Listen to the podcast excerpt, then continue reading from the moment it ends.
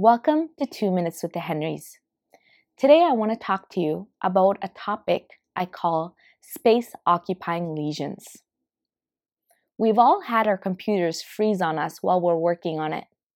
There'll be one program that, even though it's running, it stops responding. And it makes it so that no other programs will work. And what we need at that time is a forced restart. This is exactly what happens when we ruminate on something. When our mind keeps thinking and thinking about one topic or one thought, it takes up all of our space and no other programs can work. So, what we need at that time is a forced restart. In medicine, we have a term called space occupying lesions. These are growths that grow in the skull and take up space. The skull is unique because it has a finite amount of space. So, no matter what kind of growth, even if it is benign and non cancerous, it is a problem because it can constrict and push the things that are important. In our minds, if we allow thoughts to occupy it, these are also space occupying lesions.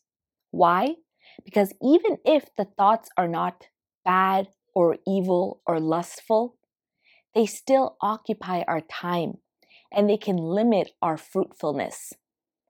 What we need in this time is to get those thoughts out. We need a forced restart. The Bible tells us in Romans 12, verse 2 Be transformed by the renewal of your mind. You can be transformed by renewing your mind. Daily communion with God and His Word is very important for the renewal of your mind. So today, I want to remind you if there are space occupying lesions in your mind that are occupying your time and limiting what you can do, get them out. Renew your mind today. Give yourself a forced restart. Let there be peace in your mind. Let there be light in your mind.